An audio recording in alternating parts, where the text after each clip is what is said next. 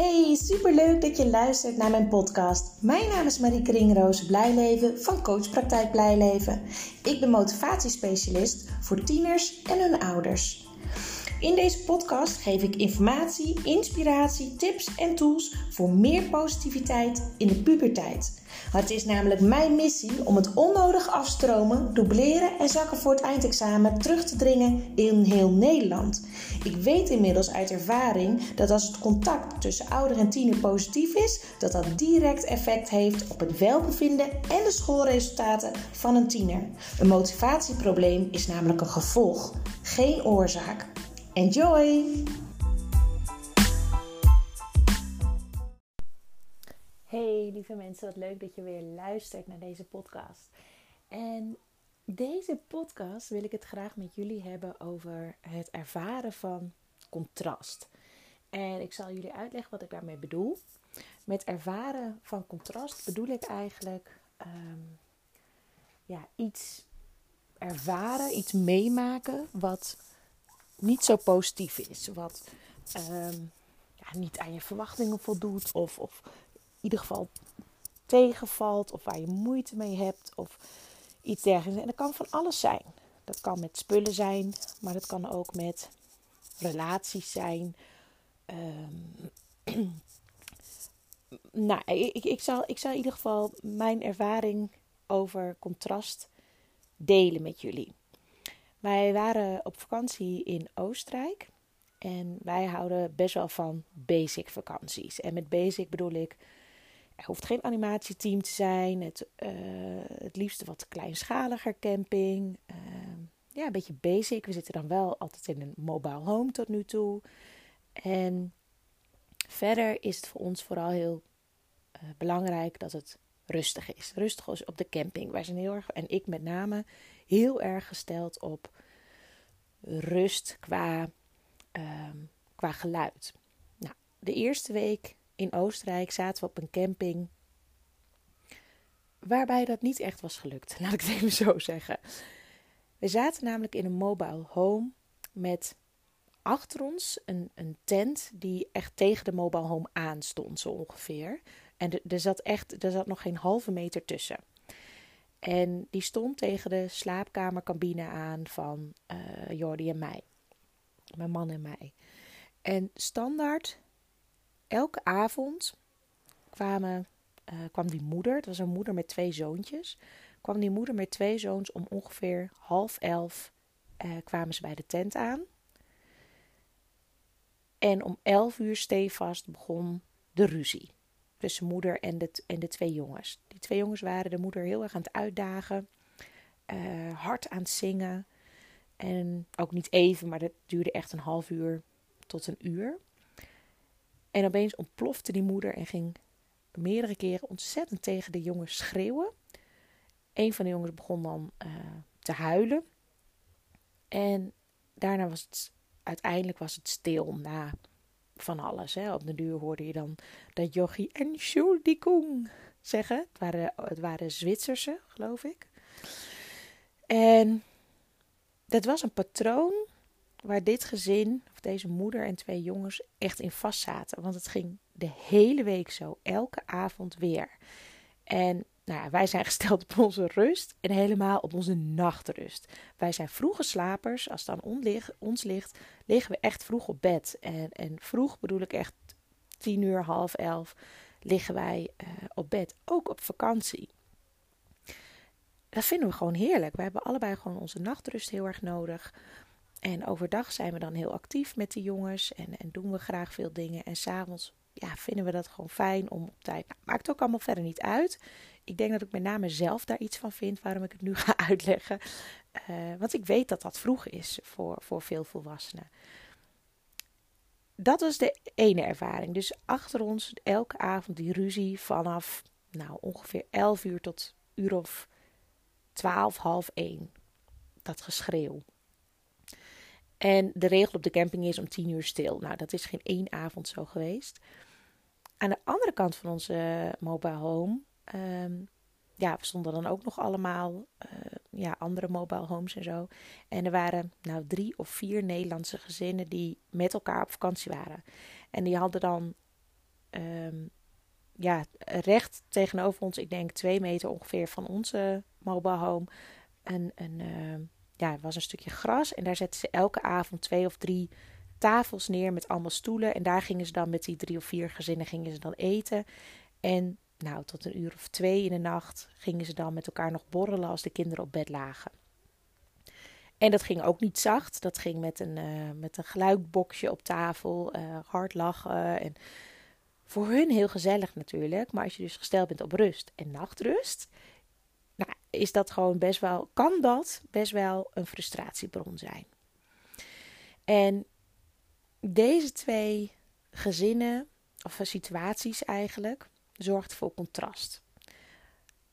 Andere jaren waarbij ik nog niet zo hard uh, bezig was met, um, ja, met de Law of Attraction onder andere, de wet van aantrekking en uh, rust in mezelf vinden, was ik helemaal gek geworden gewoon in die week.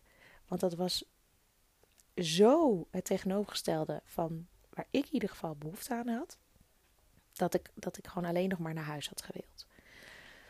Nu heb ik het heel erg gezien als contrast.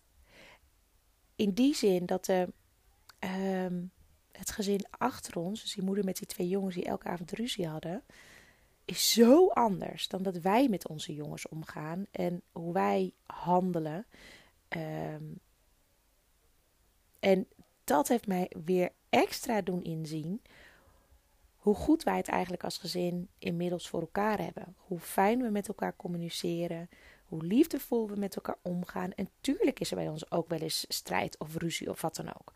Maar wij schreeuwen nooit tegen de kinderen, echt nooit. Schreeuwen is echt een teken van machteloosheid. Gewoon niet meer weten wat je moet doen en dat is dan je enige redmiddel. Het probleem bij deze moeder is alleen, als jij dus elke avond schreeuwt tegen je kinderen, dan wordt dat een gewoonte. Zowel voor jezelf als ouder als voor de kinderen, waardoor het steeds minder indruk maakt en veel minder effectief is. En schreeuwen bedoelt niet dat dat effectief is, maar je stem verheffen bijvoorbeeld een keer als je boos bent, is heus geen ramp. Maar dat je, je moet dat niet consequent doen. En toen ik er zo naar kon gaan kijken,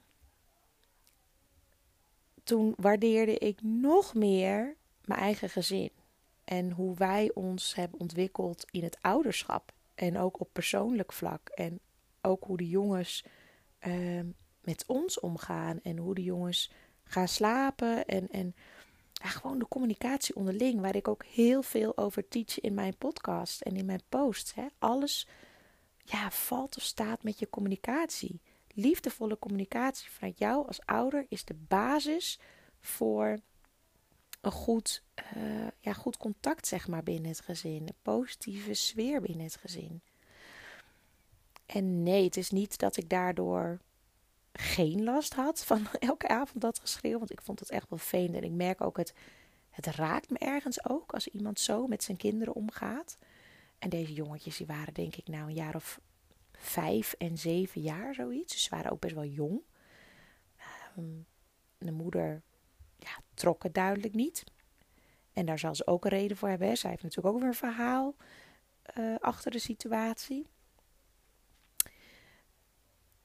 Dus het, eh, ja, het, raakt me dat er zo wordt omgegaan met de kinderen, maar ook dat die moeder eigenlijk gewoon niet genoeg vaardigheden, niet genoeg tools heeft om zich elke avond te redden met die twee jongens.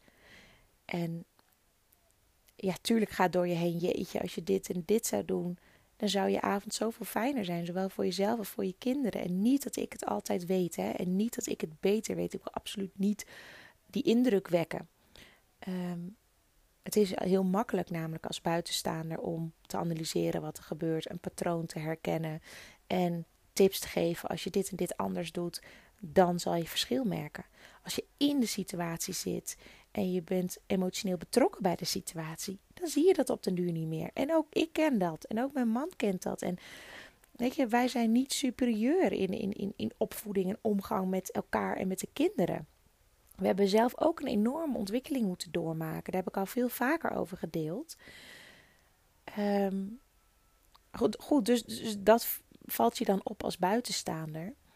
Maar door het te zien als contrast van wow, zo gebeurt het dus ook hè, in sommige huizen. En dat weet je wel, maar nu ervaar je het van heel dichtbij, letterlijk en figuurlijk. um, en dan besef je weer extra ja, hoe, je het, hoe, je, hoe goed je het nu met elkaar hebt als gezin. En het mooie was, is dat, die, uh, dat mijn kinderen dat, dat dus ook beseften. Die zeiden ook van jeetje, hoezo heeft zij haar eigen kinderen niet in de hand? Nou ja, dus dat leverde ook wel weer een mooi gesprek op. Van ja, je weet niet wat erachter zit. Je weet niet hoe hun dag eruit ziet. Want ze zijn uh, overdag zijn ze nooit bij de tent. Ze zijn pas elke avond om half elf terug. En het enige wat wij zien is een moeder met twee, uh, twee jongetjes. En uh, verder weet je het niet. Ja, en dan, dan waarderen zij toch ook wel weer heel erg de situatie van ons gezin. Dus uiteindelijk brengt dat best wel wat moois. En nou, de andere situatie met die drie of vier gezinnen die met elkaar op vakantie waren en tot diep in de nacht dus uh, ja, aan het borrelen waren. Zij hadden het gezellig met elkaar. Hè? En ik besefte ook wel weer daardoor dat dat niks voor mij zou zijn. Om met vrienden samen een hele week of misschien twee weken op vakantie te gaan. Vakantie zie ik persoonlijk echt als iets met het gezin. En met elkaar activiteiten doen. En dat was ook een heel duidelijk verschil tussen de eerste camping en de tweede camping waar we zaten. De eerste camping was een, een grotere camping en een, een um, ja, groter zwembad met spectaculaire glijbaan. En daar zag je heel veel kinderen alleen in het zwembad, uh, allemaal dingen alleen ondernemen. En de ouders veel meer bij de caravan of bij de tent zitten. En op zich is daar niks mis mee, maar dit was wel een camping waarbij je veel meer hoort, ja, uh, als de kinderen het maar hè, fijn hebben, dat die overal de hort op kunnen en wij rust ervaren. En terwijl ik dit zo zeg, denk ik van ja, weet je, ik ben daar ook wel voorstander van dat kinderen zich vermaken en wij daardoor rust hebben. En tegelijk bedoel ik dat wij heel erg de vakantie insteken um, als iets met het gezin, met elkaar. Hè, de verbondenheid weer te vergroten. Wat wij dus echt al vanaf dat de jongens klein zijn erin hebben, is als wij een weekendje of uh, een week of een vakantie weggaan, dat we minimaal schermpjes gebruiken. De jongens zitten dus gewoon totaal niet op hun mobiel. Mobieltjes zijn wel mee. En als we met de auto ergens heen rijden, mogen ze in de auto ook best wel even op hun mobiel. Maar als wij op plaats van bestemming zijn, dus op de camping of daar waar wij heen gaan, zijn mobieltjes uit. Behalve als ze foto's willen maken. Dat, is het, dat mag wel. En dat is de eerste dagen altijd een, even een issue. Dan vragen ze continu om die mobiel. Ik zeg altijd maar, het zijn afkeekverschijnselen. En ik denk ook serieus dat het zo is. Maar als ze daar eenmaal doorheen zijn, worden ze weer super creatief.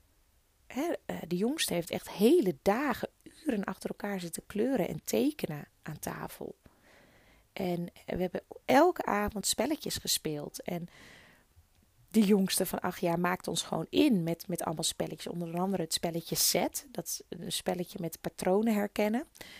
En dat is best wel een pittig spel. Het is vanaf acht jaar, dus hij, vanaf zijn leeftijd kan het ook. Maar hij maakt, hij maakt ons gewoon vet in. En dat is gewoon zo leuk om te merken. En dat geeft zijn zelfvertrouwen ook zo'n boost. Dat hij als jongste dat voor elkaar krijgt. En de oudste had op de eerste camping een hele groep vrienden gemaakt. Uh, tien vrienden gingen ze de hort op. Gingen ze samen naar het meertje. Gingen ze samen naar het zwembad. Helemaal uh, hun eigen ding als wij uh, nergens heen gingen. Dus op dat moment, natuurlijk mogen ze ook hun eigen ding doen. Hè. Het is niet alleen maar dat we alleen maar met z'n vieren zijn. En ja, als je dus met drie, vier gezinnen op vakantie bent, zoals ik in ieder geval deze gezinnen heb geobserveerd, laat ik het even zo zeggen, wat ik heb gezien, is het heel erg dat die kinderen zichzelf moeten vermaken en met elkaar uh, geen andere contacten buiten, de, buiten die groep leggen. En dat is oké, okay, als zij daar vrede mee hebben, is het oké. Het is voor mij een contrastervaring. Dat ik besef, nee, dat is niet het type vakantie wat ik zelf zou willen. En doordat ik op die manieren naar die twee situaties heb kunnen kijken, dus naar die gezinnen met elkaar op vakantie en met die moeder met die jongens, heb ik veel meer de rust in mezelf uh, elke keer kunnen ja, terugvinden en behouden. In plaats van gefrustreerd te raken en me te irriteren aan het lawaai. Dat ik echt wel een, een, heerlijke eerste week daar heb gehad. En we hadden één week daar en één week dus op een andere camping. En die tweede camping is veel meer uh, ja, was veel meer back to basic. En uh, ja, een bak water, zeg maar, als zwembad. Ik zeg maar even wat. veel meer in de bergen, veel minder ja, activiteiten, waardoor je gewoon ook sneller met elkaar uh, ja, erop uitgaat en dergelijke.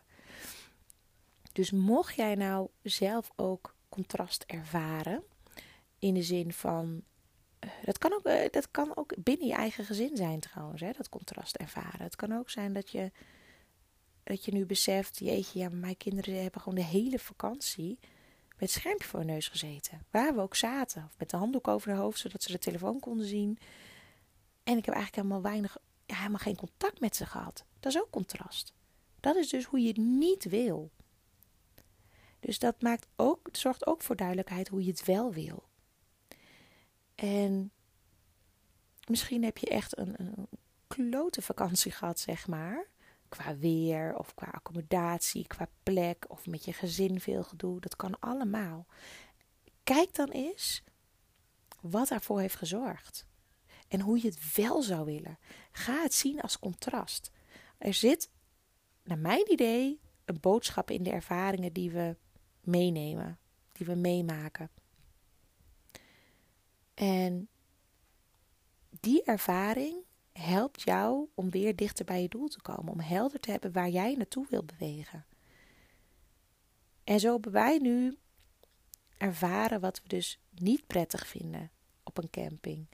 En beide campings die wij dit jaar hadden, stonden de mobile homes echt tegen andere accommodaties aan. Of dat nou tenten waren of andere mobile homes, echt tegen elkaar aan. Echt 20 centimeter ertussen. Ja, dan hoor je elkaar gewoon goed. En ja, dat is niet iets wat wij, wat wij prettig vinden. Um, ja, ook is voor ons duidelijk geworden. Wij vinden, wij vinden outdoor activiteiten super leuk. En dat, dat wisten we al. En nu Milan 8 is, kan hij ook met alles meedoen. Hè. Zo hebben ze ook geklommen. Um, of geklommen, ja, dat is zo'n challenge parcours, zeg maar. Hè, met, met hoog met, uh, met touwen en dergelijke in zo'n, in zo'n tuigje. En dat is iets wat we, wat we waarschijnlijk volgend jaar echt gewoon een, een hele vakantie willen doen. Of misschien een, een weekendje tussendoor willen doen. Dat we uh, de hond niet meenemen. En dat we, uh, dat we gewoon de hele dag dat soort activiteiten kunnen gaan doen. De jongens vinden het ook fantastisch. En ook dat doet heel veel met je zelfvertrouwen en met je ja, gevoel van geluk en positiviteit om je grenzen te verleggen. En je helpt elkaar continu ook. Als iemand iets spannend vindt, help je elkaar weer om daar doorheen te gaan. En ja, dus terwijl ik het nu vertel, word ik alweer enthousiast voor dat het weer nog duidelijker is geworden wat we volgend jaar willen gaan doen met de vakantie. En eigenlijk was dat idee al voor dit jaar, hè, want waar wij de eerste week en de tweede week zaten, kan je supergoed act, uh, outdoor activiteiten doen. Alleen hadden we nu ook Benji mee, de hond. En die kan je alleen laten in de caravan, maar we merken dat we dat toch wel lastig vinden. Helemaal als we niet weten hoe lang we ongeveer weg zijn. En ja, dat, dat, we hebben het wel een paar keer gedaan hoor. Vooral bij de, bij de eerste camping. Uh, dan gingen we met z'n vieren naar het zwembad en dan bleef hij thuis en dan kwamen we terug en dan lag hij heerlijk te slapen. Dus hij vindt dat ook niet erg. Um, maar als je met de auto weggaat ergens heen, dan, dan ja, je bent toch al gauw uh, twee of drie uur weg. Dan is dat wel weer lang. Het kan wel, maar goed, dat is een keuze die wij zelf uh, dan hebben gemaakt om dat dus toch niet te doen. Um, ja, dus ik wil jullie sowieso met deze podcast vooral meegeven probeer eens naar wat minder positieve ervaringen te kijken vanuit het contrastoogpunt. Oké, wat wordt duidelijk met dit contrast?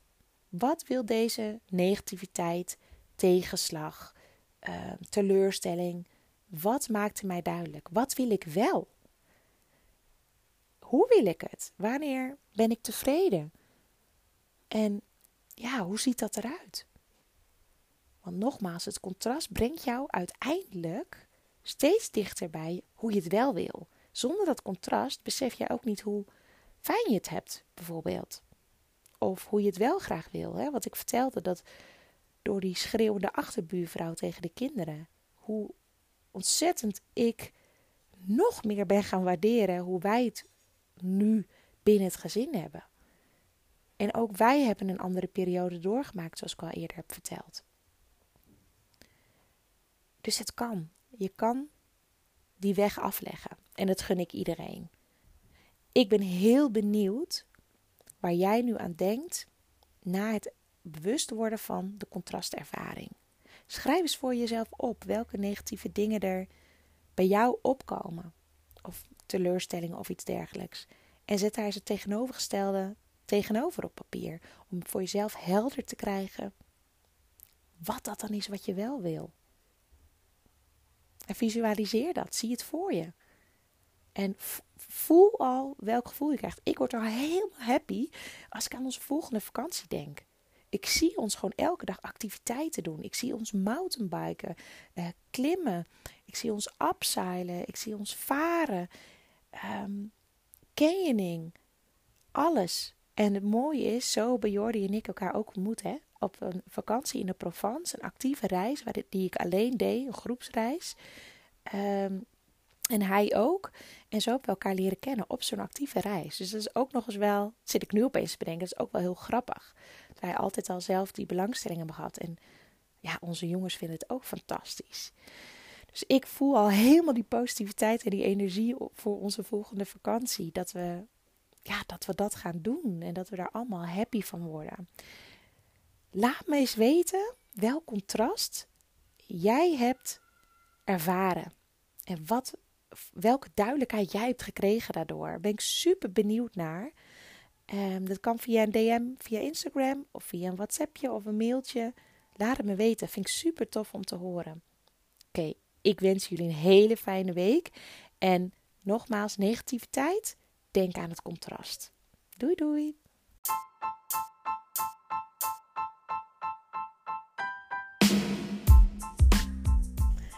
Dit was weer de aflevering van deze podcast. Ik hoop dat je het leuk hebt gevonden, dat je er veel informatie, tips en inspiratie uit hebt kunnen halen. Ik ben ontzettend benieuwd wat jij van deze podcast vond en wat je eruit hebt gehaald. Want ik neem ze op, maar ik wil heel graag weten hoe het is voor jou als luisteraar om dit allemaal te horen. Wil je mij dat laten weten via een persoonlijk berichtje? Dan vind ik dat hartstikke leuk. Wil je andere ouders motiveren, stimuleren? En inspireren met deze podcast, deel het dan op social media. En wil je mij contacten? Dat kan via www.coachpraktijkblijleven.nl. En wie weet spreken we elkaar snel. Fijne dag!